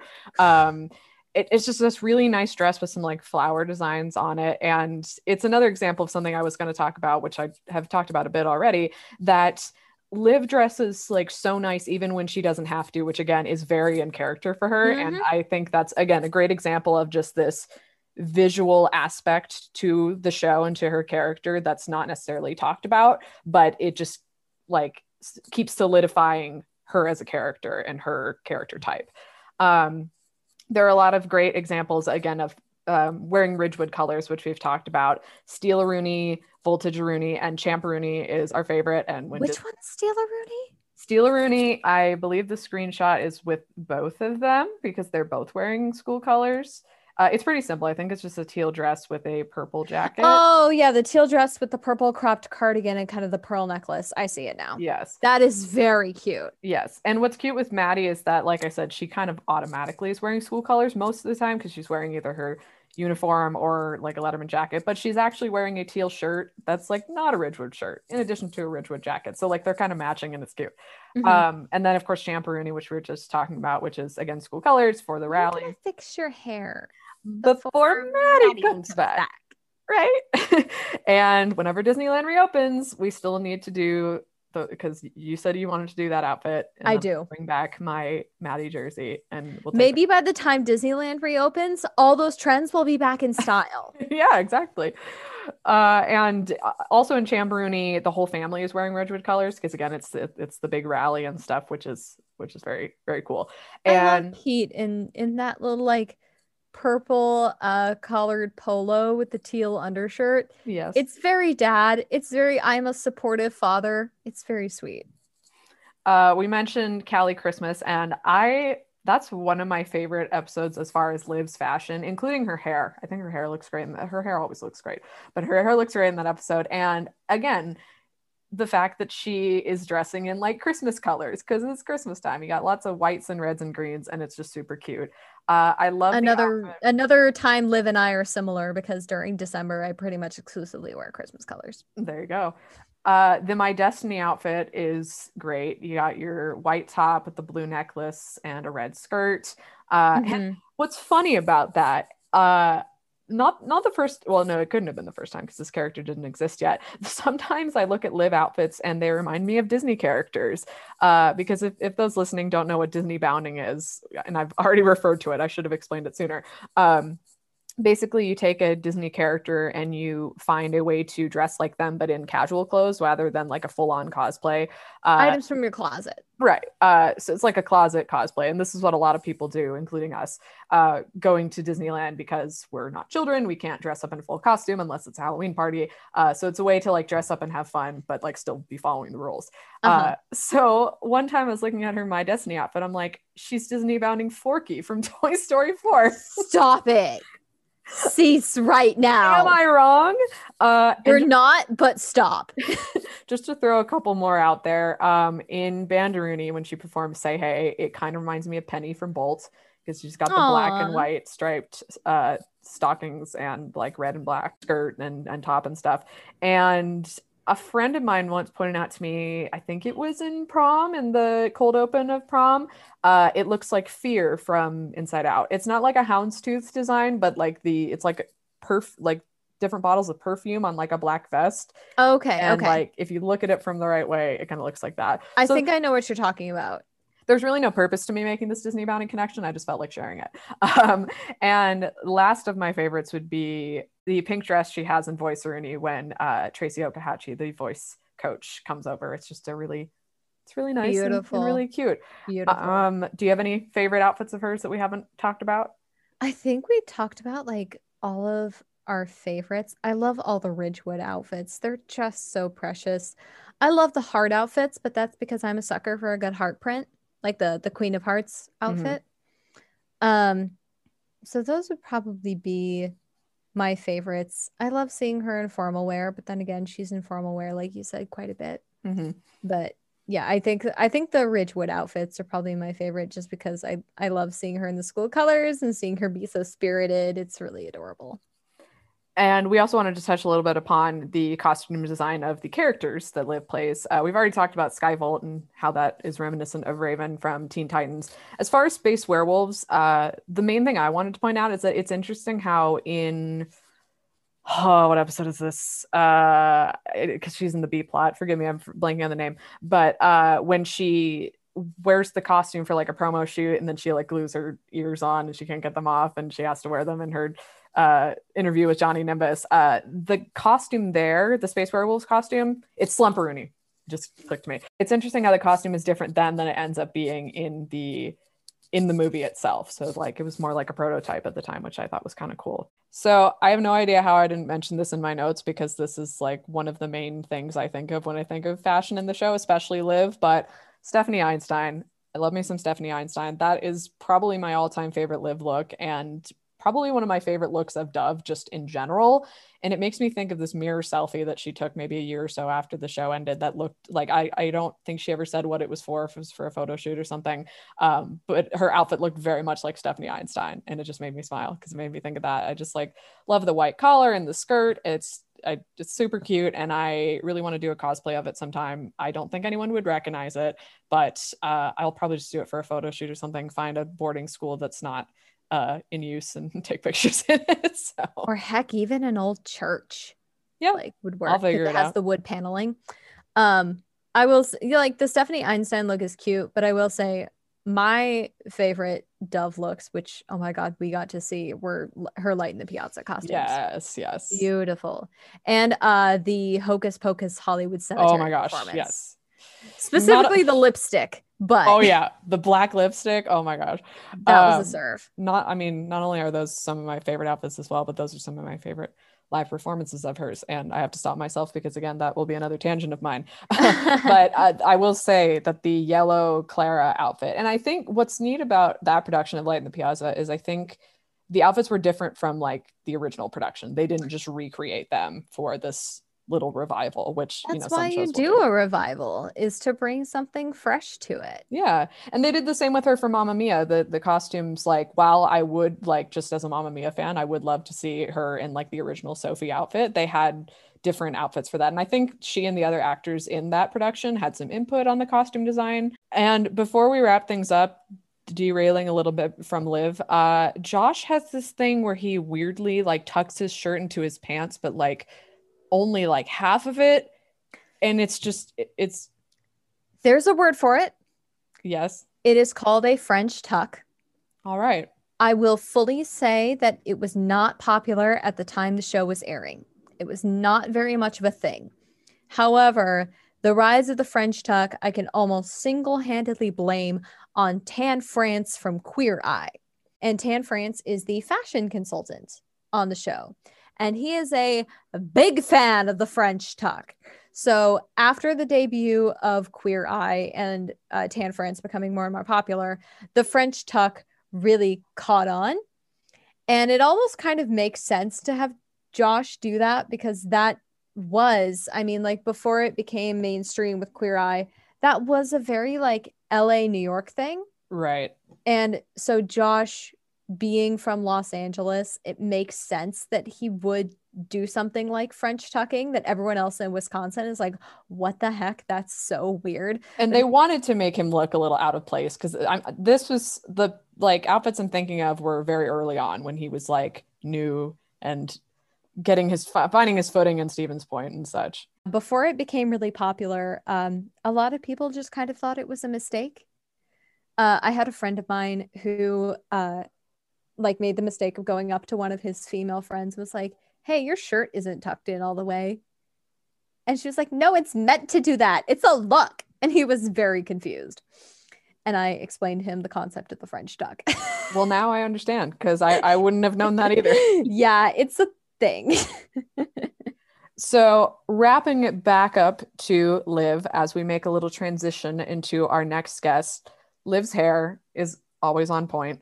And uh, I've already said how much I love Liv in ponytails, Liv in her little updos and whatever, but I also love Liv's long hair. And got to give a shout out to the Skyvolt braid because that is one of the best looks. And we're going to talk a lot more about that in a second here. But uh, before we move on to that, any any notes you have on Liv's hair? Um, I love it. I love how in season four they made it kind of more of a blowout and like a less intense curl. Mm-hmm. It does add maturity to her character and it fits with the times. Absolutely. Because around that time, you know, the Brazilian blowout started becoming a thing, just looser waves, very like Victoria's Secret Angel. That was very in. And it fits with how Liv is supposed to um like age over the right. course of the show. Because when you're younger, you tend to curl your hair tighter just because you have less experience and less finesse and less technique with an iron. And as you get older, you learn how to craft your hair with those looser waves and stuff like that. So I like that little evolution in Liv's hair and you're definitely touching upon things that you're going to hear more about in this upcoming interview. But as we wrap up this part of the interview, thank you so much to Katie for joining us. Uh, she and I put a lot of research into this and we had a lot of fun. We had, I think, three total brainstorming sessions. Yes, it was so much fun. Yeah, this has been a lot of fun to put together, and I'm happy to be finally sharing it with you all. So thank you again for joining us. Uh, we already know that you will be returning for some upcoming episodes that y'all will hear about more in the near future. Uh, but we're going to hand it off to myself and our next guest. So, as I often say, take it away, me. Let's welcome our guest today. He was the hairstylist department head for Liv and Maddie for a total of 49 episodes, starting with Upcycle Rooney in season two. Hair was especially important in Liv and Maddie as wigs were involved in differentiating the appearances of Dove as Liv and Dove as Maddie. He's also worked on other Disney Channel shows such as Best Friends Whenever, Coop and Cami Ask the World, and Sydney to the Max, and also worked with John and Ron on the show Disjointed. We are so happy to have him with us today, so please welcome Arik Anderson. Hi, Amanda. Nice to be here. Thanks for having me. Thanks for joining us. So, to get things started, uh, tell us how you first got involved with Liv and Maddie. Well, um, my friend Karen Bartek had uh, department head of the first season, and she had to leave. And I was on Sons of Anarchy, and it was a grueling show. And she offered me to take over Liv and Maddie, and I had helped her out on it a few times, and I loved the energy and and Ron and John and Betsy, the producers, were amazing. And so I jumped to the chance. So I left Sons of Anarchy after the fifth episode of the last season of that show, and kind of an extreme from Sons of Anarchy to a Disney show, but mm-hmm. um, I love the energy there, and it, it, um, it was it was a good decision. Yeah, well, we're happy you made that decision, and, and yeah, I've heard such such great things about the the energy on set with the cast and crew and all that. Yeah, it, it seriously was like a like a real family. It was probably the saddest show I've ever um, that's ever ended that I've ever worked on. That I actually just really loved everybody there. It was just one of those special gifts um, to work on. It was starting from the top. You know, the, the energy was just awesome yeah, I've I've heard so many great things, and as a fan, I I feel the same. That was it was very hard to let it go, but that's that's why I like to keep it alive with this podcast. Yeah, that's great. So, like I mentioned, I have heard that Dove had to wear wigs to help create the visual difference between her as Liv and her as Maddie, but I know she also showed some of her own hair to make it more real. So, what was that process? Yeah, um, very, um, yeah, you know, part of the, the there was several reasons for the wigs. First of all, to, for the doubles to match, obviously there has to has to be exactly the same when you shoot over the shoulder with the doubles when she's shooting. Um, she was an absolute pro. Honestly, she, most actresses having having to wear a wig 12 hours a day every day would, would complain. She never complained once. She actually liked wearing the wigs because it protected her own hair from the straight hair from from uh, Maddie to, to the wavy hair with Liv and back and forth and back and forth and back and forth. And then when we did Skyvolt, and she was a cheerleader on the show that it, which that was that was my favorite season actually was the third season with Skyvolt because that was so much fun. But she'd go with that long braid, and then I had to learn how to do that super super fast, and then she'd go into the cheerleader character, and then back into Liv, and then into Maddie. It was crazy, but we had a system down where where I wrapped her hair up, where we throw the wigs on and off. It was it was great, and they it, it looked they looked amazing, and they were they were very real looking. So Yeah, I don't I don't think I would have guessed that they were wigs until there was a promo that said that they Oh, used yeah. for it. I'm like, Up behind the scenes. Yeah. Uh-huh. Yeah. We couldn't have shot the show in the time in the time frame that we had if it was a real hair. There was just there would have been no way. yeah yeah and i get how that that makes sense to use them with with shelby and emmy to Yeah, it and, like and- it's the same person I had another stylist just doing their wigs because it was you know it was a lot back and forth, and they had to match as, as close as we could get them. So i'm glad you brought up voltage because i was talking about how much i love that sky skyvolt braid that's one of my favorite oh yeah, looks thanks. in the whole show There's, there's a there's a kind of a story to that that really really wasn't a story, but the original uh, they had the costume, but they never talked to me about how they wanted the hair. And in the original, uh, in the first episode with Skyvolt, she she wears a hood. So Mhm. they shot some stills for the promo of the show within the show of of of Liv as with a hood on. But when they shot it, it didn't really work because you couldn't really see her face. There was this hood. So I came up with this idea to do like this really cool braid coming out of the side, coming off to the side, so you, so you'd see some of her hair, at least some of her hair, and see her face. But th- the hood covered her face so much that they just ended up pulling the hood off and just having the braid. But that was so much fun. And really, honestly, I thought of that in like 10 minutes. I was like, okay, well, I want something unique and different that no other Disney characters had. What, what am I going to do? So I just decided to do this really long, cool braid and then wrap a braid around the braid. So it was fun. It was really fun. And it was fun to do. so now we know that was your idea That was That's my awesome. idea. Fortunately, Betsy and uh, John and Ron loved it, so and Disney liked it, so um, you know that was a good thing. There wasn't a lot of time to figure anything else out, honestly. So well i can tell you that myself and the other fans every time my friends and i watch a voltage episode we're like yes the skyvolt braid so But those were those were really fun to do because we the set was awesome and it was shot like a CW show, sort of you know more realistic than Mhm. Than the, the sitcom way. So the way they really made it look like a real show. Uh, it, it was pretty amazing how the special effects that they did and all the the green screen they did and, and everything. Yeah, out of all of the projects that Liv had within the show, Voltage was my favorite and the one I would Yeah. most want to see if it were like a real. It was just cool. I mean, the makeup was cool. The, the costume was cool. I mean, it was just everything was cool about it. for sure. So, So, what was the biggest challenge you faced on the show? I think the biggest challenge was was was you know every week there was something whimsical and, and kind of wacky on the show that we had to come up with, and there wasn't a lot of time for me. I usually had a day or two to prep um, wigs. Um, I know that um, Linda and Heather when they did their when they were on, and that was another one of my favorite episodes because they were so much fun and they worked so hard doubling and learning all uh, Dove's lines for the show, and then you know they got to actually pay off for them to, to be those characters and th- that was really fun picking those wigs out. We didn't have much time for, for those wigs either, but they looked really cool and they were colorful and they were fun. Um, but getting getting the system down to switcher back and forth was probably the the most the most difficult. But once I got that down after like the second or third episode and found a really gro- great way to wrap her hair up super fast and put the wig on, that was probably the biggest challenge. But I, every week that they had the producers had something fun for me to figure out or to have to go get, you know, or Mhm. or something, some gag, you know, that, that we had to do. So Well, it's It it's fun. interesting. Yeah, it's interesting to hear because I interviewed uh, Chris Poulos a couple months Uh-huh. ago, and it's interesting to hear because he was like also very integral in creating the difference between the twins and how like Uh-huh. you guys just got into this rhythm and it just became so natural. And I've heard the same for Dove over the years, and it just became second nature. well, she she's honestly, and this sounds so cliche, but she is so talented. I mean, I don't think there's anything that that girl could not do. I mean, Mhm. they gave her all this stuff, and on on Skyvolt, she was six characters in one day. Uh, she was the cheerleader that turned into the Skyvolt, and then she was living, then she was mad, and it was just like, and it, she's just like, it was magical. She just would turn it on. I mean, she just unbelievably talented. I mean, I just. Disney knows how to pick them, but with her, they really, they really hit it out of the ballpark because she just, she just delivered every every episode, and it was hard work for her, a lot of hard work. yeah. Well, I've said this many a time on the podcast, but she definitely got the Emmy for a reason. Yeah, she did. She deserved it.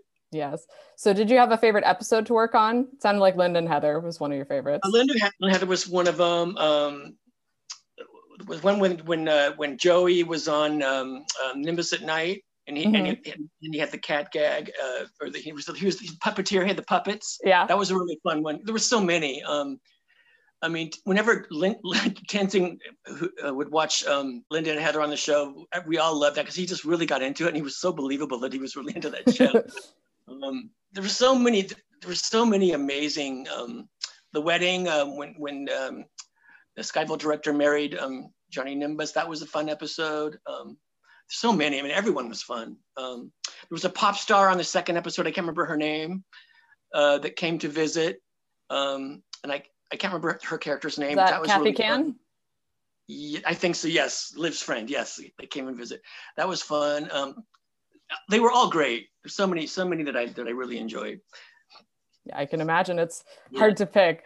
I I've mentioned before that I was at the live taping of Linda and Heather Rooney, and since I'd been like a super fan from early on, I knew who Shelby and Emmy were, and I was I was also very excited that they were getting to Yeah. show their faces for once. and they were so talented as well. I mean, they can both sing and they can both dance, they can both act, um, and they're doing really well now. Um, but that, that just just and they got along with so well with Devin. It's, I'm sure it wasn't easy, you know, always having to be, sort of be you know second fiddle. But they just they were happy to be there every week, and they, they were so talented, and they they really helped make it realistic because the reactions that that Deb would have with um, with Liv and Maddie were just so realistic because they were there delivering the lines and knowing all the lines. For that. Mhm. Well, I've been in touch with them, and hopefully they're going to be on the podcast soon. So that's Oh, exciting. sure- I'm sure they would love to do that. Yeah, I've I've met them a few times, and they're they're wonderful. So, uh, were there any funny mishaps backstage that you can remember?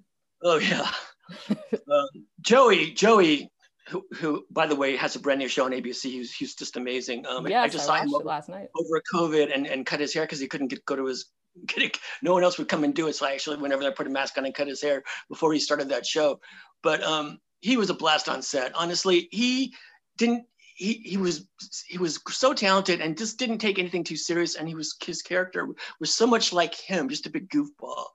That um, uh, so many gags and and and and uh, uh, that he would do on the set, and you know, do, do practical jokes to Dove, you know, and just you know joke with the cast, and like he and Tenzing had a great relationship. They were always you know goofing off backstage, um, like a real brother brother fun type of thing and and they teased dove all the time like she was an mm-hmm. older sister so it was like it really was like a family and honestly every they were so funny even when we watched the scenes like five or six times a lot of times on shows you'd be like oh god are they going to finally take one of these takes because i can't watch the scene one, one more time but every time they would do on live and maddie the scene it was just funnier and funnier so Well, ha- having been in the live audience a few times, I I have to. yeah i think i remember seeing you there Oh I yeah. I remember seeing you. yeah yeah awesome.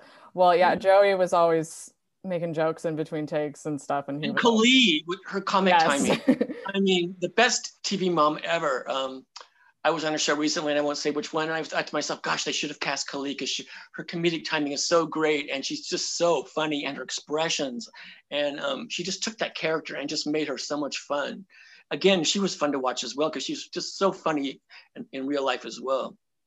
Well, I think the first live scene I ever saw, because my first taping was Home Run Rooney. I think the 1st Uh-huh. live scene I saw was Joey and Kali when he was going to take over grocery shopping, and then that led to the Uh-huh. the million rolls of toilet paper and all that. So yeah, they're Yeah. just they're hilarious and they're hilarious together. Yeah. And when they and when the house fell down on the end of third season, that was pretty amazing too. I mean, they basically d- destroyed the house and it collapsed.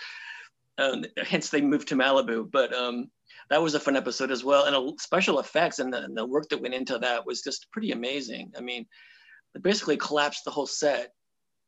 It Yeah, was pretty. It was pretty awesome. yeah, it definitely was. So uh, I mentioned there have been some other Disney Channel shows you've worked on. How was yeah. Liv and Maddie similar to and or different from uh, the other shows you've worked on? on you know they're all different liv and maddie was a very special group of people that really uh, they all had such a great bond um, and it went four years um, a lot of shows you know they go two or three um, they were all different you know i loved certain aspects about each one of them um, the producers on all on uh, all the sh- uh, shows I've watched have been great. Um, Dis- I've built a great relationship with Disney, and um, I think this is my uh, Sydney to the Max is my sixth show with them. Nice. Um, so yeah, I mean, I just keep it coming. You know, I um, I wish Coop and Cami had gone a little longer. That uh, Ruby Rose Turner and Dakota Lotus were awesome to work with as well. Um, but COVID kind of came in and it, it, kind of threw a lot of those shows off a little bit. And Dakota's almost six feet tall now, so it would have been. But um, they're all very special. They all have their own very unique um, things about them. I have to say, Liv and Maddie is probably one of the most my most favorite shows I've ever worked on, just for a lot of reasons. Yeah, but, I uh, see why. Yeah. And Disney's been good to me, and I, you know, I'm very, very happy and proud to to work for them they um, they have some amazing talents that they find, and a lot of times they go on to bigger and better things. And it's a great it's a great uh, jumping ground for for for young kids that have talent, and they're very good at picking kids that that, that can can go the distance if they want to with with their talent. Mm-hmm. Well, Disney is lucky to have had you with them for so many shows. Yeah, I, uh, I hope happy hoping to do a lot more with Disney. So we'll see we'll what happens. Keep our fingers crossed. Yeah. So, uh, anything else you'd like to share about your experience on Liv and Maddie?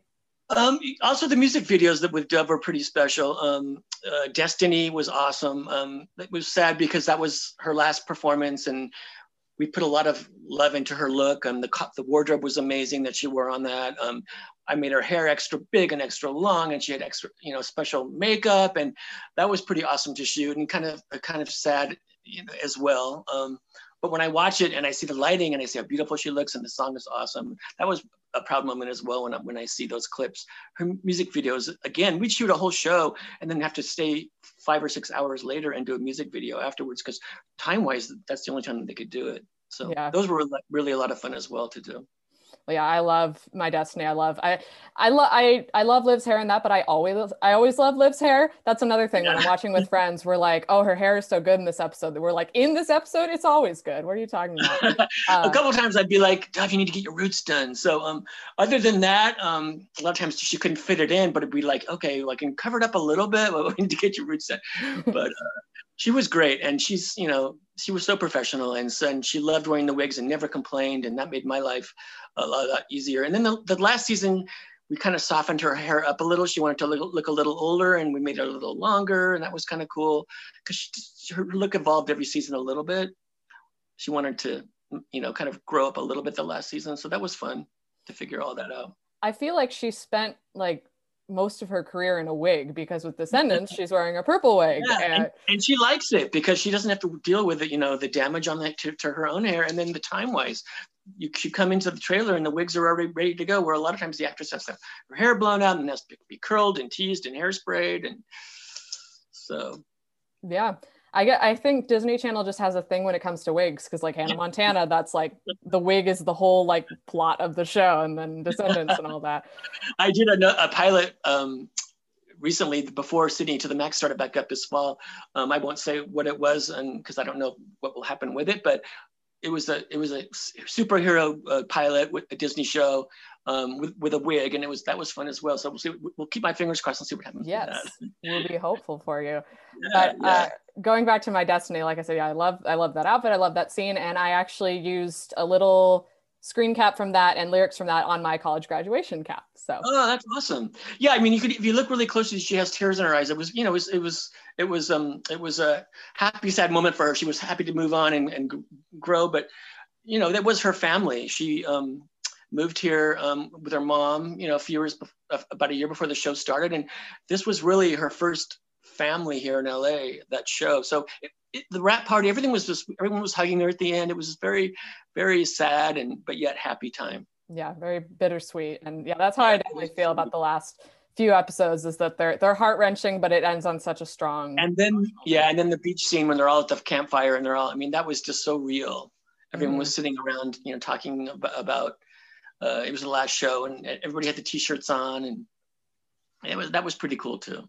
Yeah, that's I always got choked up whenever I watch that. like I I did a rewatch of the full show recently and I I'm not I'm not much of a crier when it comes to movie and TV shows, but I, I cried the first time I watched it. I'm like, I'm gonna be fine. I already know what's gonna happen. I was not. Yeah. it was a real, it was a it was a real everybody had a, a, real tear in their eye with that. So yeah, you could tell, and that that just added to the emotional yeah. strength of that episode. Exactly.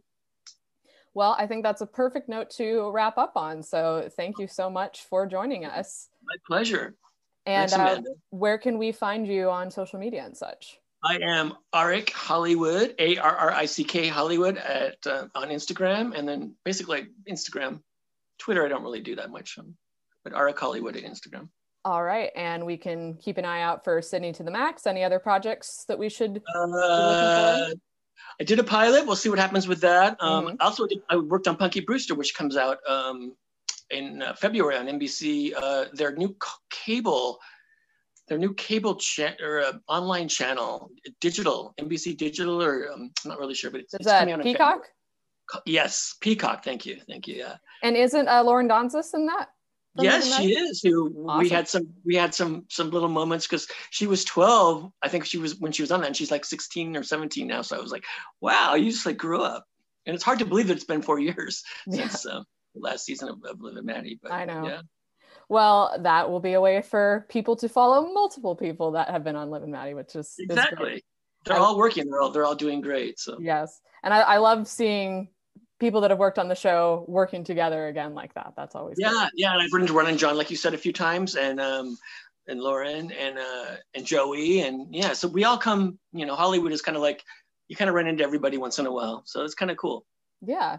Well, uh, you can follow us at Retrospective-a-Rooney on Instagram. We have a new Twitter, which is Retro-a-Rooney, uh, because you have a limit on the characters in that, but you get, you know, you know what it is.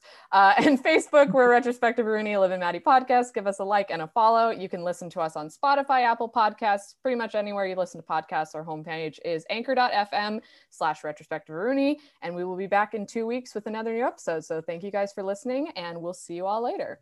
Bye. Bye.